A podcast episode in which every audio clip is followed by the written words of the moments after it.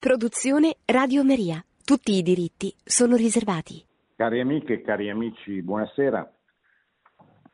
Vorrei dedicare questa trasmissione a un tema di grande attualità, sempre, di, di, sempre attuale nella vita della Chiesa del mondo, che riguarda il rapporto fra i mezzi di comunicazione sociale e la, la fede, la trasmissione, la verità, possiamo dire in maniera più esatta.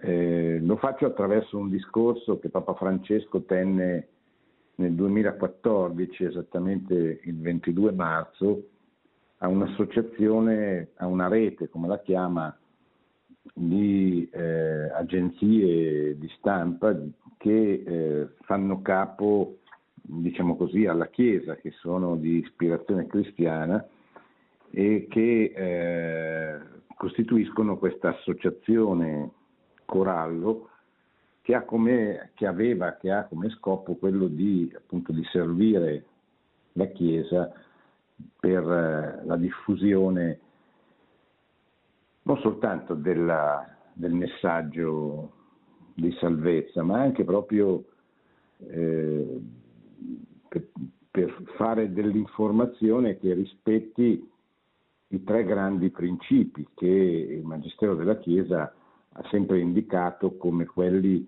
che eh, i media cattolici devono tenere presente, cioè devono preoccuparsi di servire e di eh, offrire, cioè il rispetto della verità, della verità dei fatti anzitutto, certamente anche della verità con la V maiuscola nel caso di un eh, mezzo di comunicazione cristiano, ma anche proprio della verità dei fatti, questo compito che il giornalista, il giornale, la televisione, la radio, i social hanno e che purtroppo è eh, completamente disatteso nella grande maggioranza dei mezzi di comunicazione, non soltanto per la verità con la V maiuscola che presuppone la fede, e quindi questo non possiamo immaginare che tutti i media, anzi sono pochissimi i media che si preoccupano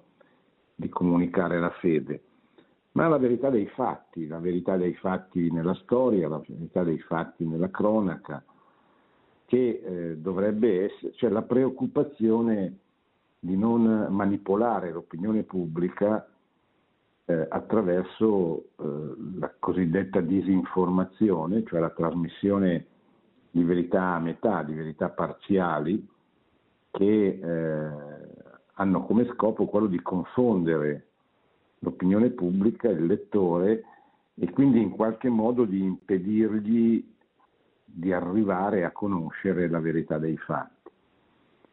Ma anche il tema della bellezza e il tema della bontà sono, non sono soltanto, diciamo così, i tre eh, postulati eh, naturali e cristiani e in modo particolare valorizzati da San Tommaso d'Aquino, il vero, il, il buono e il bello eh, che sono ciò a cui dovrebbe ambire eh, ogni persona, ma sono anche eh, quelle qualità che dovrebbero essere eh, in qualche modo perseguite da qualsiasi mezzo di comunicazione sociale. Il vero soprattutto, e questo lo capiamo tutti, ma anche, ma anche il bello e il buono, cioè la valorizzazione di tutto ciò che è bello che è oggettivamente bello e tutto ciò che oggettivamente eh, è buono. Purtroppo i nostri giornali, i nostri media sono pieni di, di una comunicazione di cronaca nera, perché la cronaca nera purtroppo attira anche il lettore, nel senso che c'è una, una specie di, di, di passione disordinata nella ricerca di qualche cosa che sia eh, efferato, sconcertante, eh, che produca in qualche modo eh, così una, una, reazione emotiva eh, fortissima nell'opinione pubblica. E invece c'è pochissima attenzione verso il buono, verso tutte quelle azioni positive che non sono poche, verso tutte quelle esperienze positive che non sono poche, che però passano nel silenzio, non vengono valorizzate. No? Eh, fa più rumore una, una cosa cattiva, una notizia negativa, come se fosse un albero che cade in una foresta, piuttosto che eh, un, una foglia oppure per una, un'azione, nel caso specifico un'azione buona, che viene considerata spesso come qualcosa che appunto nel gergo giornalistico si dice non fa notizia, eh, non fa notizia che eh, un poliziotto, un carabiniere abbia aiutato una persona a sventare un furto, a sventare un omicidio, perché è considerata una cosa normale, invece andrebbe valorizzata. Al contrario, quando un carabiniere o un poliziotto compiono un abuso nell'esercizio loro, loro, del loro lavoro, del loro della loro vocazione, questo immediatamente riempie le prime pagine dei giornali. E qui siamo di fronte a, una, dire, a, un, a un pregiudizio ideologico, cioè al fatto che si vuole in qualche modo mettere in cattiva luce coloro che per, per, per varie ragioni per il mestiere che, che svolgono hanno il compito di difendere la comunità anche con l'uso legittimo della forza, eccetera, perché c'è un pregiudizio, diciamo così, negativo nei confronti di queste, di queste realtà.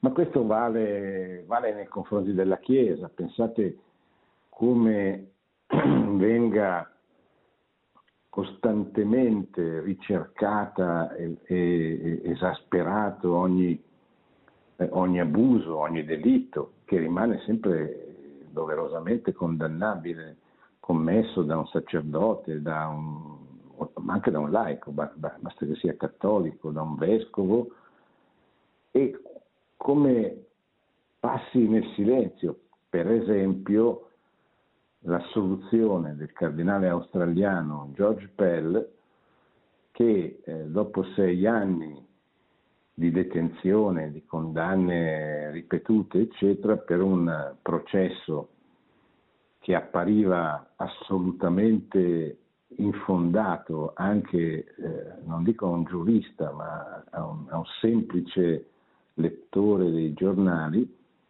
quando finalmente è stata fatta giustizia, è stata riconosciuta l'innocenza, l'impossibilità di compiere il delitto di cui veniva accusato il cardinale australiano, che veniva accusato di aver stuprato in una sacrestia due chirichetti nel giro di dieci minuti, quando eh, non, si, non so se qualcuno è mai stato in una sacrestia dopo la celebrazione eucaristica eh, di un vescovo, cioè ci sono centina- decine eh, di persone in dieci minuti, una cosa del genere, è tecnicamente impossibile che avvenga, finalmente l'ultima istanza della giustizia australiana ha riconosciuto l'innocenza del cardinal Pell, ma i nostri media che avevano enfatizzato la condanna, il processo, eh, il fatto che aveva dovuto lasciare l'incarico che aveva in Vaticano per tornarsene in Australia, il fatto che abbia trascorso due anni in prigione. Ebbene, tutto questo non ha avuto quasi l'attenzione dei mezzi di comunicazione. È stato pubblicato eh, dalla casa editrice Cantagalli eh, il primo volume del diario giorno per giorno della prigionia del cardinale Pell, ma anche questo non, ha, non è stato come sarebbe stato giusto anche a prescindere dal fatto che era un cardinale, semplicemente per riparare la cattiva informazione che era stata fatta contro di lui e questo non, non, è, non è, avvenuto. Il libro è uscito, è stato presentato, eh, anzi sono io che ho organizzato una presentazione online per, causa del Covid di questo libro per eh, iniziativa di, di, un'associazione di Alleanza Cattolica che ha avuto tanti che si sono collegati, ma tante singole persone, qualche centinaio di persone eh, di buona volontà che hanno voluto intanto capire che cosa era veramente successo e poi ascoltare le parole di questo cardinale che aveva trascorso due anni in prigione all'età di 77 anni, ingiustamente per via di una calunnia che non aveva nessun fondamento nei, nei fatti, eccetera. Questo per dire come il tema media, mezzi di comunicazione, eh, fede, verità, eh, sia un tema molto delicato, sempre attuale eh, che eh, ciascuno di noi deve tenere presente come importante, anche perché il tema della verità relativamente ai mezzi di comunicazione è anche una, una preoccupazione che ciascuno di noi deve avere, nel senso di cercare di capire con la propria prudenza eh, negli articoli che legge o nelle trasmissioni che ascolta dove sta la verità, dove sta la verità dei fatti, eccetera.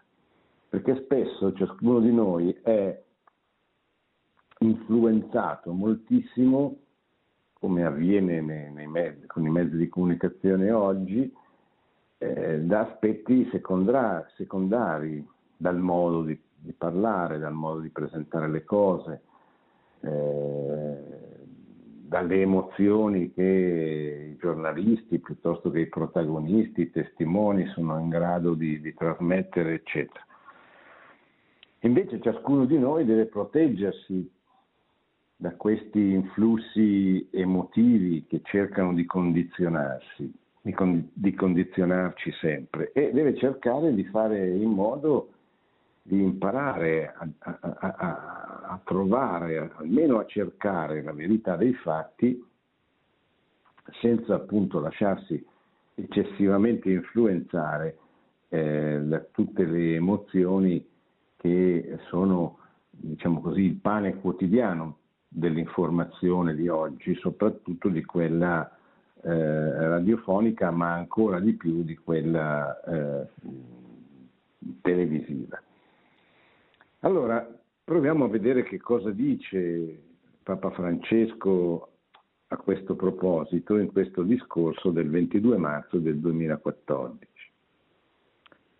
Cercare la verità con i media, ma non solo la verità, la verità, la bontà e la bellezza, le tre cose insieme. Il vostro lavoro, sta parlando questa associazione, diciamo così, di, di giornalisti, deve svolgersi su queste tre strade. La strada della verità, la strada della bontà, la strada della bellezza. Ma quelle verità, bontà e bellezza che sono consistenti, che vengono da dentro, che sono umane. E nel cammino della verità, nelle tre strade, possiamo trovare sbagli, anche trappole.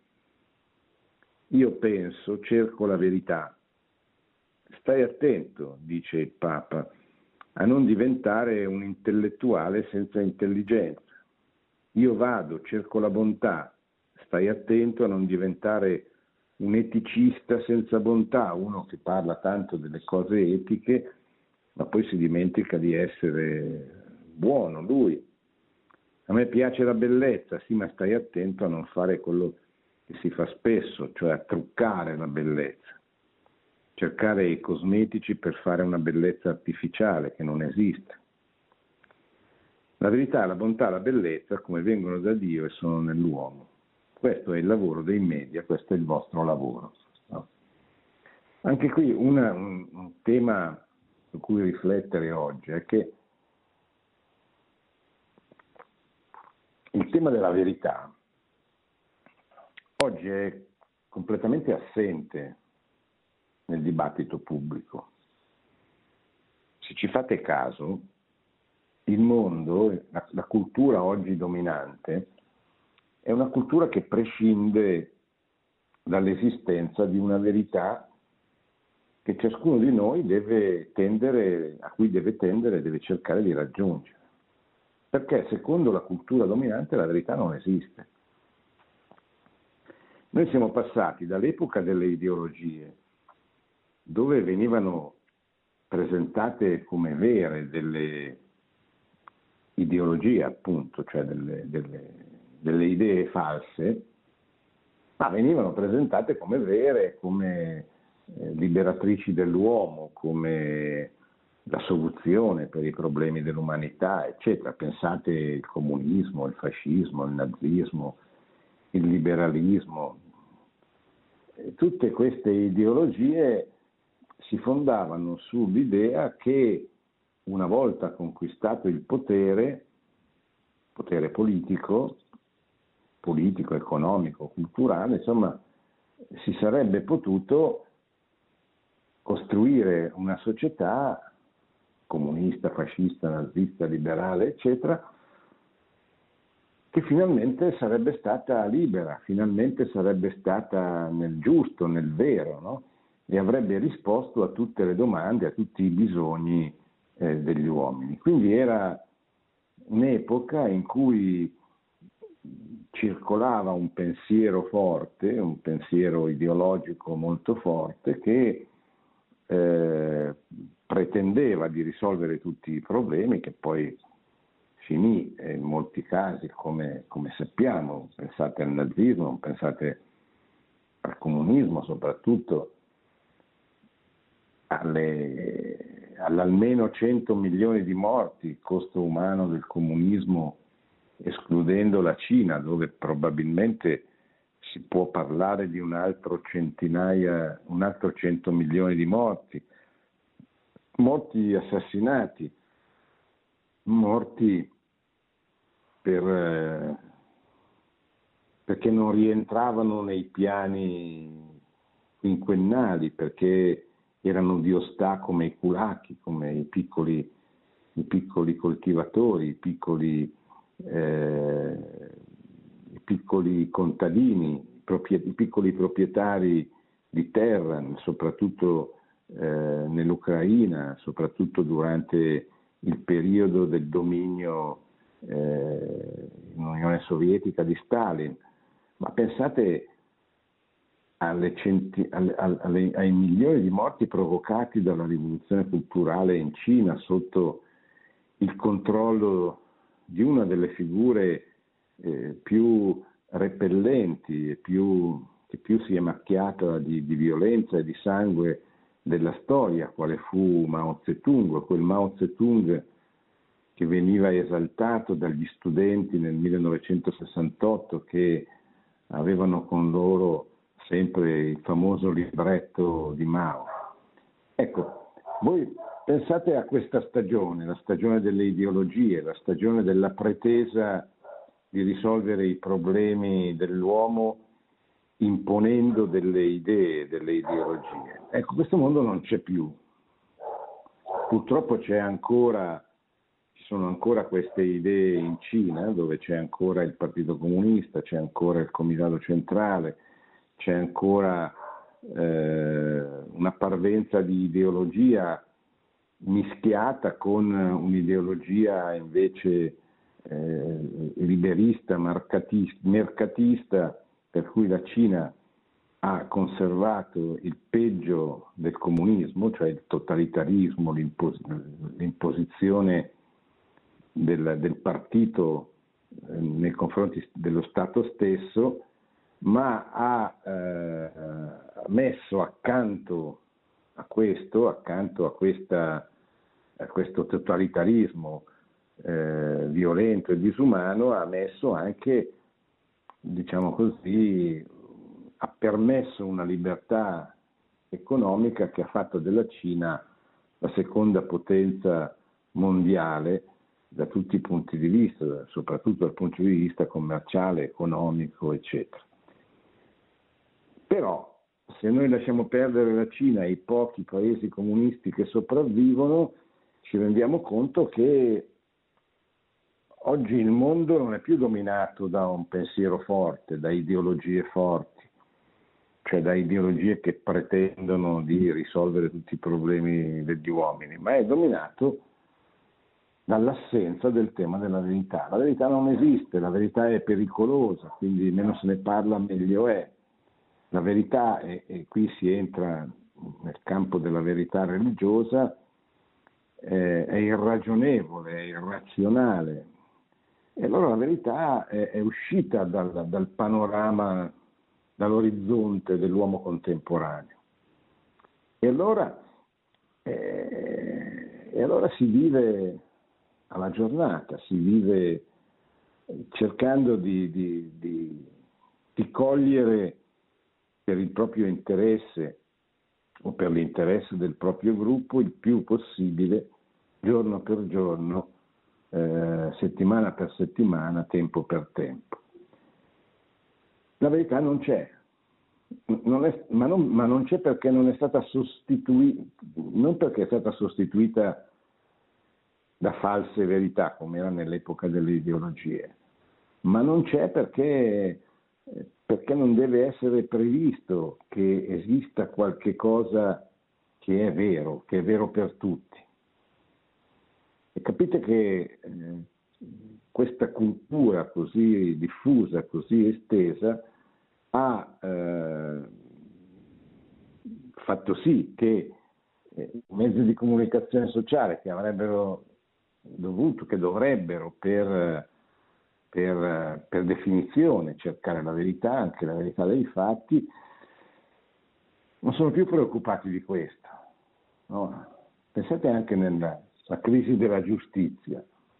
Ma se ci fate caso, la maggiore preoccupazione anche nelle riforme che stanno mettendo a punto della giustizia italiana è nella, nel riformare la tecnica per arrivare a una sentenza e non per proteggere e favorire la ricerca della verità dei fatti, per veramente appurare se c'è una verità dei fatti e quindi se c'è qualcuno da condannare, qualcuno da assolvere, qualcuno da assolvere. Ecco, questa cultura oggi dominante, la cosiddetta cultura del relativismo, sta cercando di imporre una propria dittatura per cui chi invece sostiene che la verità esiste, ma non solo la verità delle cose, la verità dei fatti, ma anche la, la verità che salva, cioè la, la, la, verità che permette all'uomo di realizzare se stesso appunto nella verità, non in una propria eh, improbabile opinione. Quindi il tema della verità e dei media è un tema eh, fondamentale. Il Papa poi si rivolge a, a chi lo ha presentato, dice lei ha parlato di due cose e vorrei riprenderle. Prima di tutto l'unità armonica del vostro lavoro.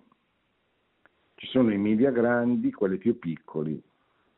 Ma se noi leggiamo il capitolo dodicesimo della prima lettera di San Paolo ai Corinzi, vediamo che nella Chiesa non c'è né grande né piccolo, ognuno nella Chiesa ha la sua funzione, il suo aiuto all'altro, la mano non può esistere senza la testa e così via. Tutti siamo membri e anche i vostri media che siano più grandi o più piccoli, sono membri e armonizzati per la vocazione di servizio nella Chiesa. Nessuno deve sentirsi piccolo, troppo piccolo rispetto ad un altro troppo grande. Tutti piccoli davanti a Dio nell'umiltà cristiana, ma tutti abbiamo una funzione, tutti come nella Chiesa. Io farei questa domanda, chi è più importante nella Chiesa? Il Papa o quella vecchietta che tutti i giorni prega il rosario per la Chiesa? Che lo dica Dio, io non posso dirlo, è il Papa che parla. Ma l'importanza è di ognuno in questa armonia, perché la Chiesa è l'armonia della diversità. Il corpo di Cristo è questa armonia della diversità e colui che fa l'armonia è lo Spirito Santo. La Chiesa, come sapete, è una, è una società gerarchica, no? altra parola che non può essere usata oggi perché è politicamente scorretta ma la Chiesa rimane, nonostante la scorrettezza politica, rimane una, chiesa, una società gerarchica, cioè una società dove ciascuno ha un suo ruolo, una sua vocazione, una sua chiamata,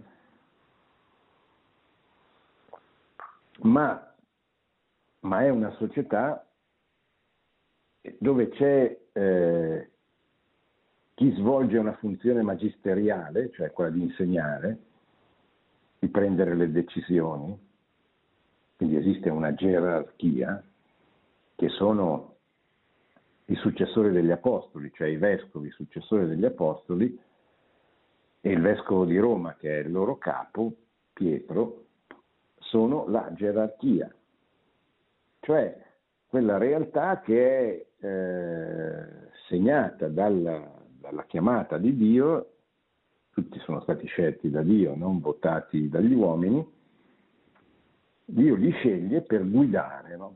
sono la gerarchia.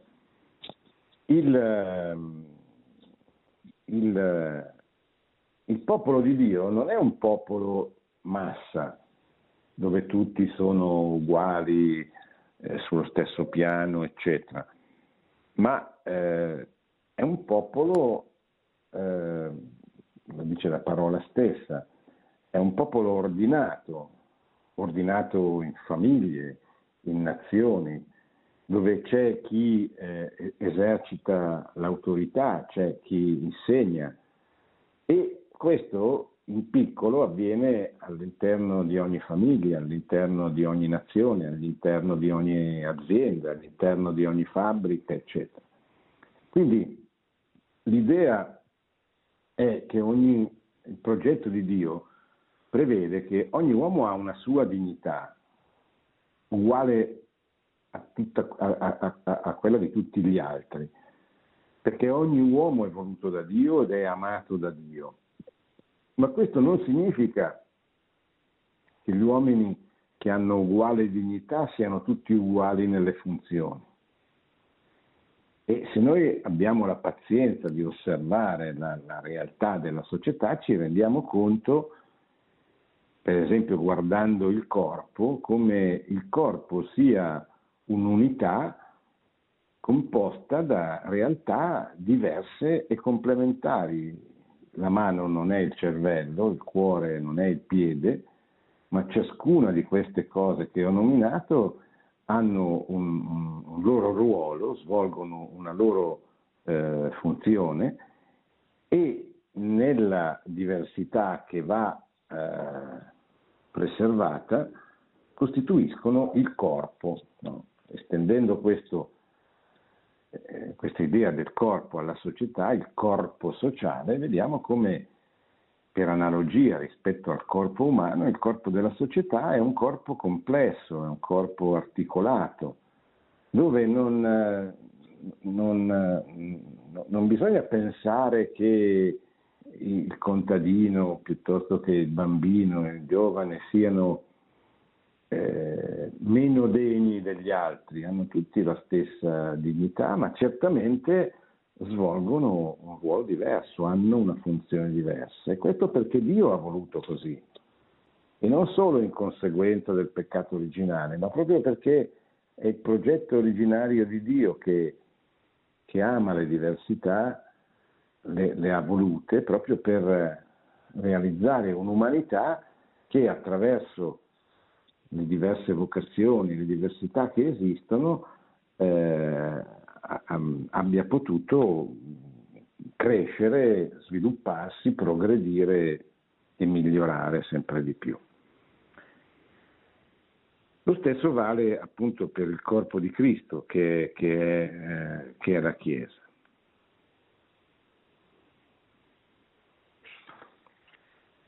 Lei ha detto anche un'altra cosa, dice il Papa, che anch'io menziono nell'esortazione apostolica Evangeli Gaudium, che come sapete è un po' il programma del pontificato di Francesco. Ho parlato del clericalismo. Il clericalismo è una malattia eh, di, contro la quale Papa Francesco parla sovente non è certamente il primo.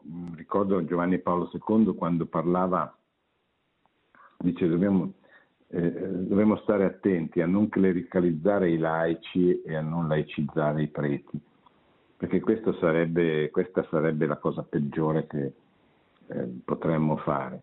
Cosa vuol dire clericalizzare i laici? Cioè, il laico ha una vocazione specifica che è diversa da quella del prete il, il, laico deve animare cristianamente l'ordine temporale, cioè deve attraverso la cultura, la politica, l'economia, la famiglia, eccetera, costruire una società migliore che renda più facile la salvezza eh, delle persone. Il, il, prete, il sacerdote, ha anzitutto il compito di intercedere presso Dio con la preghiera, con la preghiera pubblica anzitutto, in modo particolare con il sacrificio, con la celebrazione del sacrificio della messa, il sacrificio di Cristo che viene rinnovato sull'altare ogni messa che viene celebrata, con la trasmissione della grazia attraverso i sacramenti, in sostanza con la cura delle anime. Il sacerdote si cura delle anime, il, eh, il laico soprattutto si cura di costruire quel quell'ordine temporale, quella società dentro la quale le anime possano eh, vivere più facilmente l'esperienza della fede cristiana. Eh, ora è chiaro che poi tutto questo non, non è eh, divisibile in maniera eh, come dire, matematica, perché eh, l'uomo è un corpo e un'anima, nella società convivono eh, l'ordine temporale e la Chiesa, che ha una funzione di tipo spirit- prevalentemente spirituale, eccetera. Spesso nella storia le due cose si confondono, si sovrappongono, eccetera, però, però è una delle prerogative del cristianesimo che appare già nei Vangeli, eh, bisogna sapere distinguere, dare a Cesare quello che è di Cesare e a Dio quello che è di Dio. Il clericalismo è eh, una malattia che, eh, eh, che, impedisce questo, cioè che presuppone una, una, appunto una clericalizzazione del, del laicato. Vediamo come, come, come Papa Francesco lo spiega. Il clericalismo è uno dei mali della Chiesa ma è un male complice perché ai preti piace la tentazione di clericalizzare i laici, ma tanti laici in ginocchio chiedono di essere clericalizzati perché è più comodo. Questo è un peccato a due mani.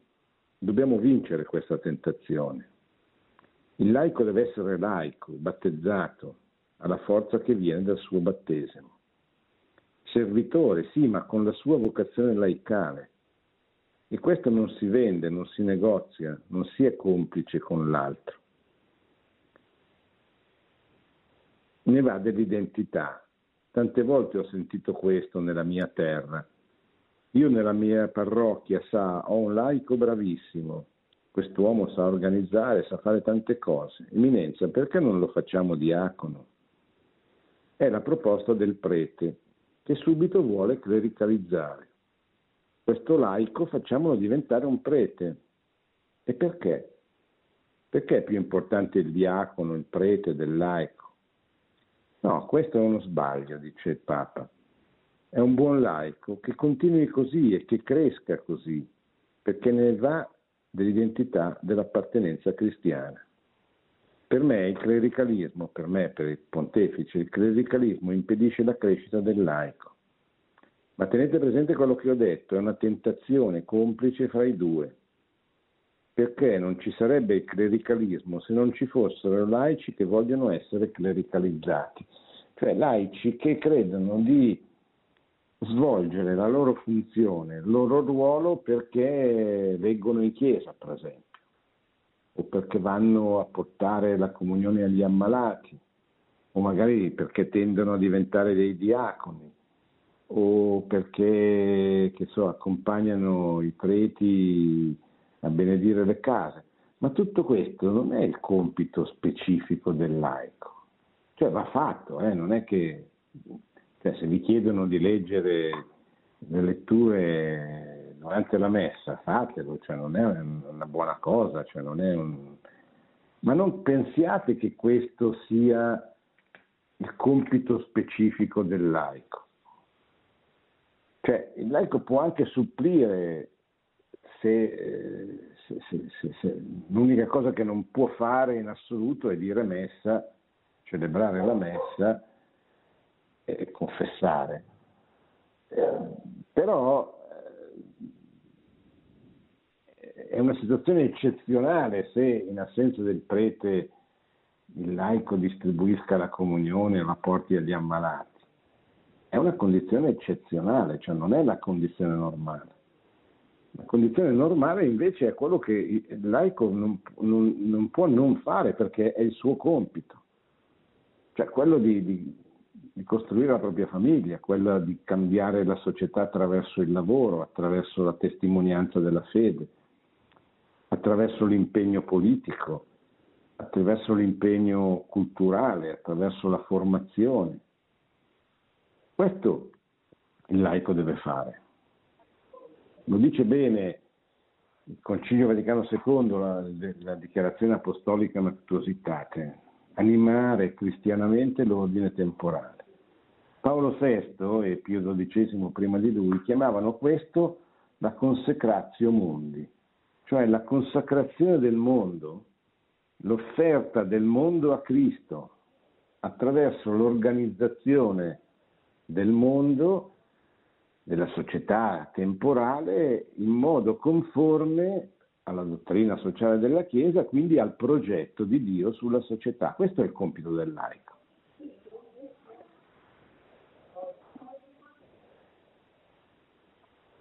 È chiaro questo? Per questo ringrazio per quello che fate, armonia. Anche questa è un'altra armonia perché la funzione del laico non può farla il prete e lo Spirito Santo è libero. Alcune volte ispira il prete a fare una cosa, altre volte ispira il laico. Si parla e poi parla, il Papa parla dei consigli pastorali, sono tanto importanti i consigli pastorali una, in una parrocchia, questo lo dice il codice di diritto canonico, e, eh, ed è grave ed è importante che ci siano, eh, però ecco, non è, eh, state attenti, dice sostanza, a non trasformare il compito del laico in, in un supplente, in un semiprete, diciamo così. Poi ci sono tutte le virtù, conclude Papa Francesco. Ho accennato all'inizio, andare per la strada della bontà, della verità, della bellezza, e tante virtù su queste strade. Ma ci sono anche i peccati dei mezzi di comunicazione, dei media. Mi, per, mi permetto di parlare un po' di questo. Per me i peccati dei media, i più grossi, sono quelli che vanno sulla strada della bugia, della menzogna. E sono tre. La disinformazione, primo, la disinforma- che cos'è la disinformazione? L'abbiamo detto prima, è non dire tutta la verità, dirne solo una parte, una parte che interessa, che venga magari conosciuta, e così di fatto impedire al lettore o all'ascoltatore di cogliere veramente la verità delle cose. Maestri della disinformazione furono quella, quell'apparato comunista che venne diffuso in tutto il mondo durante il periodo dell'Unione Sovietica, proprio per conquistare dall'interno l'opinione pubblica dei paesi che andavano conquistati, in particolare dell'Occidente.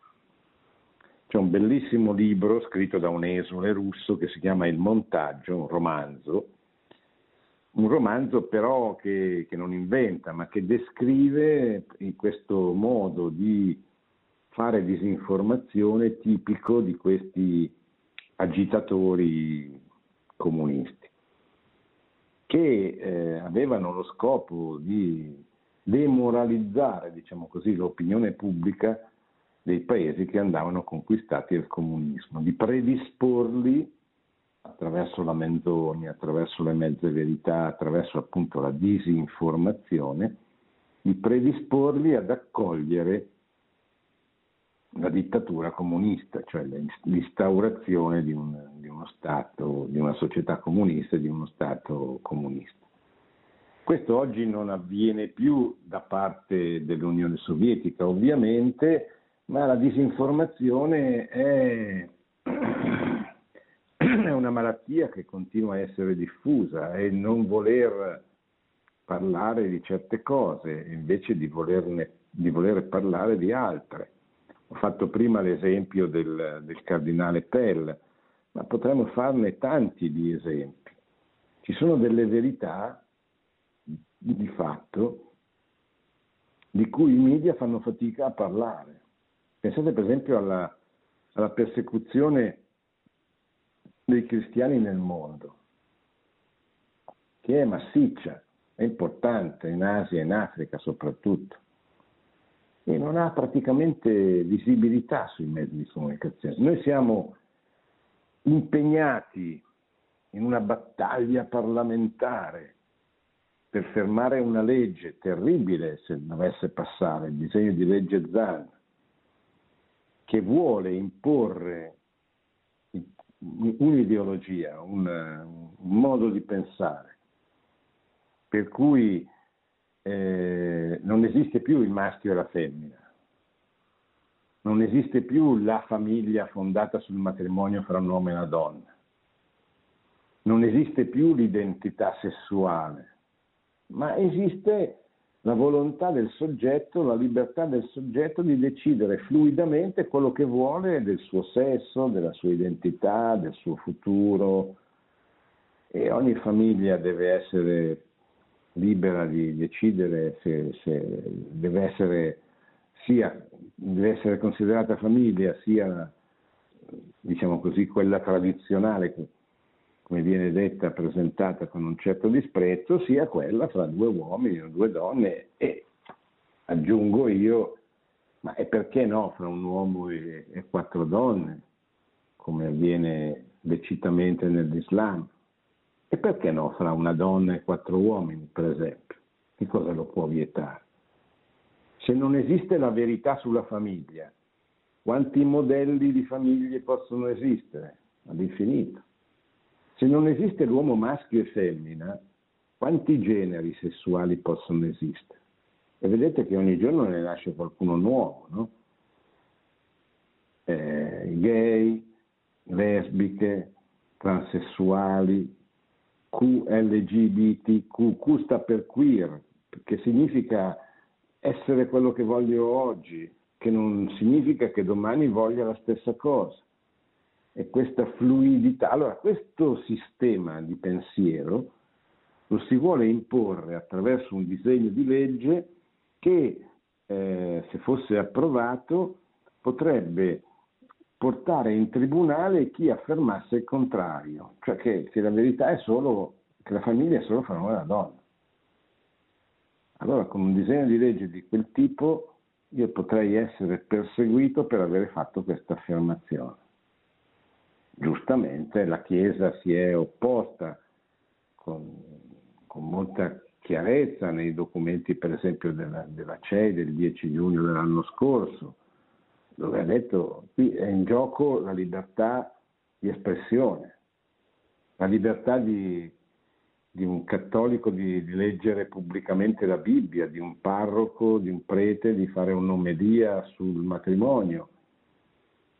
Qui c'è in gioco questa libertà e, e quindi va modificato questo disegno di legge. Secondo me è un disegno di legge che non andrebbe proprio discusso perché non ha motivo, cioè non c'è motivo, dicevo, Mentre l'Italia e il mondo versano in questa condizione drammatica dovuta alla pandemia, dove c'è questa preoccupazione per il lavoro che manca, o perché ce n'è poco, perché aumenta la disoccupazione, perché finiscono determinati lavori, mentre c'è tutta questa apprensione nella gente, noi passiamo le ore a disquisire su eh, un disegno di legge che è inutile ma molto pericoloso.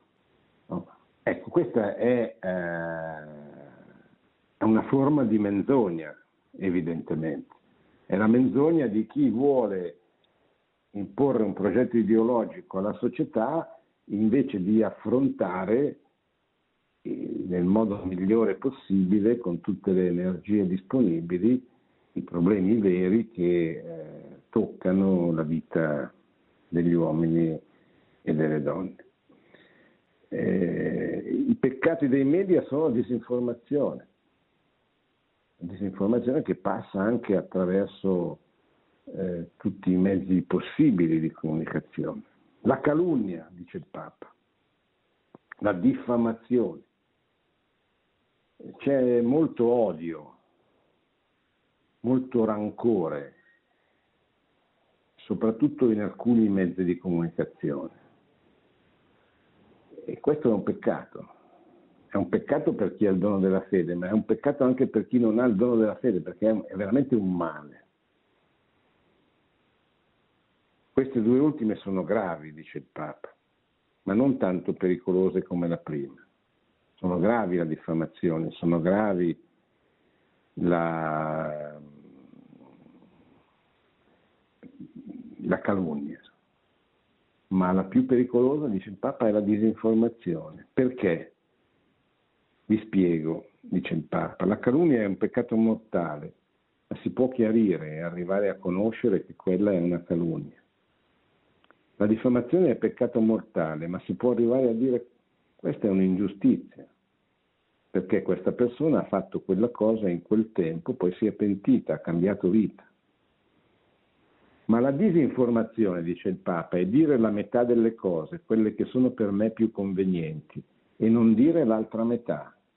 E così quello che vede la televisione o quello che sente la radio non può fare un giudizio perfetto, perché non ha gli elementi e non glieli danno. Da questi tre peccati, per favore, fuggite. Disinformazione, calunnia e diffamazione. E mi fermo per aspettare le vostre domande.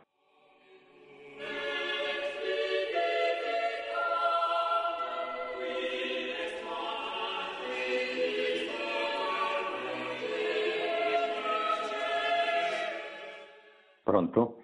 Pronto? Eh, pronto? Pronto? Sì, sì buonasera. buonasera. Eh, sono Giovanna da, Giovanna da Milazzo. Eh, le volevo chiedere, mm, è possibile due, solo due, due, domande, di cui diciamo la domanda vera e propria è una. Io le volevo chiedere innanzitutto eh, che significa, eh, eh, cioè che importanza ha la vecchina che dice la preghiera a cui lei si riferiva, anzi forse Sua Santità, ehm, e il Papa, cioè che entrambi hanno la stessa importanza. Eh, mi, se, mi, è sembrato di aver capito, di aver capito così, sì. cioè che sia le, la, la, signora che prega sia Sua Santità hanno la stessa importanza, quando io nel mio piccolo diciamo, ritengo che la risposta per quanto mi riguarda è ovvia, cioè Sua Santità ha una, una responsabilità maggiore perché è il capo spirituale di miliardi di persone, eh, diciamo che dovrebbe, cioè come in effetti fa, eh, dare le linee guida per quello che è il cattolicesimo, eh, quindi lei mi sì. insegna a suo tempo, non mi ricordo se era Pio IX, qualcuno che ha il dogma della Madonna Immacolata, insomma cose serie, cose importanti. la responsabilità che è il Papa, non, sì. non penso che sia l'importanza di, del pontefice, non penso che sia paragonabile alla pur diciamo così meritoria eh, situazione della, della vettina che, che prega. E poi le volevo anche chiedere, eh, siccome non mi interesso di politica, eventualmente questa legge che insomma a quanto pare è definita sciagurata è eh, decreto ZAN, sto parlando, ZAN, Zallo, non so come si chiama, eh, definire sciagurata appunto proprio il minimo, eh, a chi dobbiamo dire grazie, eventualmente dovesse passare eh, per potersi poi ricordare, insomma, anche se non me lo vuoi dire nel, nello specifico, orientativamente, chi è che sta facendo una cosa così? che non sta né in cielo né in terra. Ma dunque, beh, intanto lo dice il Papa nel, nel, nel discorso che vi ho letto, eh, è, è, chiaro che lo dice in modo un po' paradossale, cioè lui dice eh, chi è più importante, il Papa o la vecchina che prega? Lo sa Dio, non posso dirvelo io. Eh, qual è la cosa che vuole dimostrare? Che ogni, ogni persona anche la più semplice, la più umile nella, nella Chiesa ha una funzione, ha un ruolo, ha uno scopo e, e questo, questo, è vero, cioè nel senso dobbiamo essere coscienti. Tante volte io incontro appunto persone anziane e mi dicono ma io cosa posso fare? Per esempio contro il disegno di legge Zan.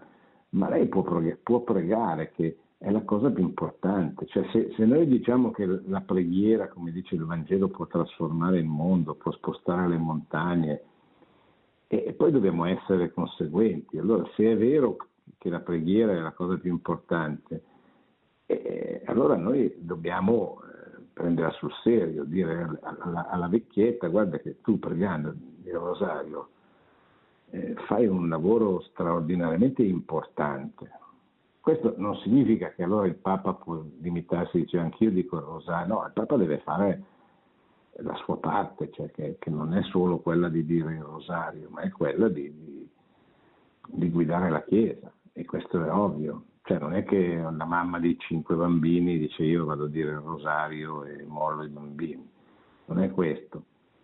Però è, è, è, è far capire che eh, non c'è nulla di inutile e che tante volte eh, quello che per noi può apparire una cosa, la preghiera eh, della vecchietta, magari come dice il Papa in questo discorso, agli occhi di Dio eh, ottiene di più che eh, il lavoro del Papa stesso, dei vescovi, delle persone importanti, eccetera. Perché? Perché Dio può trasformare la preghiera genuina della vecchietta in un miracolo che cambia la storia, eccetera. Quindi questo penso che fosse il significato che il Papa voleva che venisse attribuito a questa sua espressione. Quanto al disegno di legge Zanna, beh, molto semplice, ci sono i partiti della sinistra che lo sostengono, il Partito Democratico, l'EU, il Movimento 5 Stelle, i partiti del centrodestra che, lo, che sono contrari e in mezzo c'è questo, questa compagine uscita dal Partito Democratico che è Italia Viva, guidata da, da Matteo Renzi, ex Presidente del Consiglio, che eh, vuole diciamo così, una mediazione per ottenere un disegno di legge, come dicono loro, meno grave, meno ideologico di quello che eh, sarebbe se passasse il testo attuale. Allora, la mia eh, opinione, che è quella che espresse il Cardinal Bassetti e la CEI nel, nel disegno della nota del giugno di due anni fa è eh, che un disegno di legge del genere è inutile e dannoso. Inutile perché non è una priorità, non c'è nessuna emergenza, non ci sono persone. Eh, l'osservatorio del Ministero degli Interni ci dà dei numeri risibili. Allora, attenzione anche qui, cioè ogni offesa fisica morale nei confronti di una persona con un orientamento sessuale eh, omosessuale o transessuale è, è, va, perseguita penalmente perché eh, non si offende nessuno e non si eh, picchia nessuno, non si fa del male a nessuno, ma a nessuno, non perché è omosessuale, perché è una persona. Cioè, dobbiamo smetterla di giudicare le persone a secondo del loro orientamento sessuale. Le persone vanno protette dallo Stato perché sono persone, punto. Quale sia il loro orientamento sessuale è un problema successivo che riguarda loro, che non, non deve essere oggetto, dice, non si fa la legge per, perché allora bisogna, ma perché non, non puniamo più, in modo più grave quelli che colpiscono gli obesi? O le persone con delle fragilità psicofisiche. Ecco. Quindi, eh, secondo me è, un, è dannoso, è inutile e dannoso. Come disse il Cardinale Bassetti, io non vedo nessun bisogno di fare una legge, perché ci sono già le leggi in Italia che puniscono le persone che aggrediscono, che, che, che diffamano, che, eccetera. Eh, io non sono in Parlamento e neanche il Cardinale Bassetti è in Parlamento. E poi disse in Parlamento facciano quello che credono. Eh, ed è chiaro che se faranno un compromesso per cui uscirà un disegno di legge simile a quello scalfarotto che, che, che venne fermato anche da tante manifestazioni di piazza nel, 1900, nel 2013, è, è, è meglio come, dice, come si dice a Milano, è meglio piuttosto che niente, è meglio piuttosto. Ma sarà un ripiego triste e brutto perché anche una legge contro l'omo, l'omotransfobia potranno far passare eh, qualsiasi forma di, di, di prevaricazione, di aggressione eh, nei confronti di chi volesse dire la verità sull'uomo, sulla famiglia e sul matrimonio. Però, eh, ripeto, non siamo noi in Parlamento, il Parlamento eh, facciano quello che, che, che, credono e se poi uscirà una legge meno peggiore del, del disegno di legge ZAN, eh, io sarò contento, cioè, anche se, ripeto, a mio avviso è un disegno di legge inutile e dannoso. Pronto? Pronto? Eh, buonasera. Sì. Buonasera. Sono Paolo. Da, da, dove chiama? Siamo da Castello. Da dove chiama? Sì. Prego, prego. Dunque, riguardo al problema della verità che lei ha toccato poc'anzi, riguardo a quel sacerdote che è stato messo in galera per aver supponibilmente fatto delle violenze, io ritengo che lei quando dice che la verità è un'altra, ed è vero, e capisco cosa vuol dire, però è anche vero che non si può generalizzare come fa lei sul problema dei mass media, dell'informativa, eccetera. Bisogna andare diretti al concetto di verità fino in fondo, in quanto noi seguaci di Cristo. Cioè, la verità è che avvengono fatti non dipendenti dalla nostra volontà. Io capisco cosa può essere successo a quel sacerdote e a tanti altri che non fanno parte nemmeno della Chiesa, per lo più semmai, riguardo al problema della verità, cioè che vi sono sostituzioni, dico e fermo il concetto, sostituzioni della volontà di agire e di parlare, queste due cose, dell'uomo e della donna, oggi persino dei bambini e persino degli infanti, ho notato con mia grande tristezza, no? dovute a tecniche chiamate sostituzione della forma del pensiero, cioè tilt coscienziale, in dotazione ai servizi di rete. Questa è la verità, signore, non tanto la generica diramazione in mass media, eh, ciò che si dice, ciò che non si dice, la verità è una sola, siamo tutti presi da una serie di formazioni di reti che sostituiscono purtroppo la verità con nostra incresciosa dipendenza totale e tecno-fisiologica no? che ci permette di fare cose che non vorremmo mai fare. Picco coscienziale, tecno-servizio segretesco. Sì, ma qui bisogna stare attenti però, a mio avviso, non... cioè, è vero che i media possono influenzare ciascuno di noi e sicuramente questo avviene, però non c'è eh, rimane la libertà eh, che ciascuno di noi ha, che deve rinforzare, deve coltivare, deve proteggere, eccetera, di, di resistere, non solo di resistere, ma anche di, di, di controbattere a questo clima determinato dai mezzi di comunicazione. Eh, se, no pens- se, no dovremmo pensare che noi siamo eh, vittime inconsapevoli.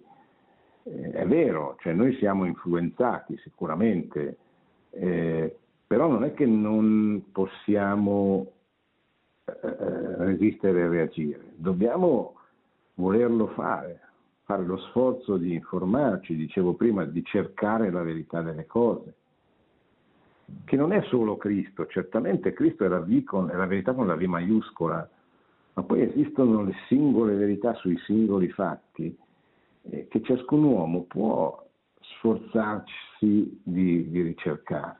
Per esempio, eh, il Magistero della Chiesa. Il Magistero della Chiesa ci aiuta, le encicliche, i documenti, di tutti i papi, di tutta la storia della Chiesa, ci aiutano a capire la verità delle cose. Perché noi non lo leggiamo, non lo studiamo, non lo presentiamo nelle parrocchie, non eh, organizziamo degli incontri per eh, aiutare le persone a riflettere su quello che sta succedendo, a farsi un giudizio ispirato al Vangelo, alla dottrina della Chiesa, su quello che sta accadendo.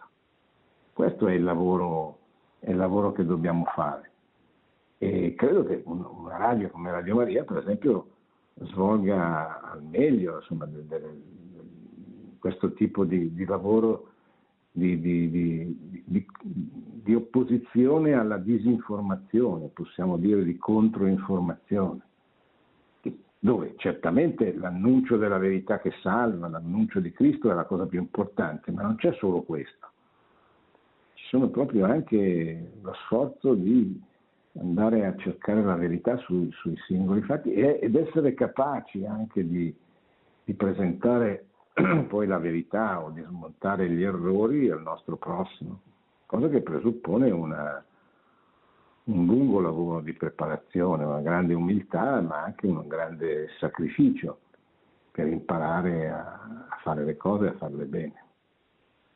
Bene, siamo arrivati al termine, abbiamo letto questo discorso del Papa del 2014 su, sul rapporto tra i media, la verità, la, bella, la bellezza e la bontà, credo che possa aiutare insomma, a chiarirci un po' più le idee su questi argomenti un po' difficili ma molto attuali, costantemente attuali nella vita della Chiesa e nella vita del mondo. Grazie, buonanotte e buona settimana a tutti. Produzione Radio Maria. Tutti i diritti sono riservati.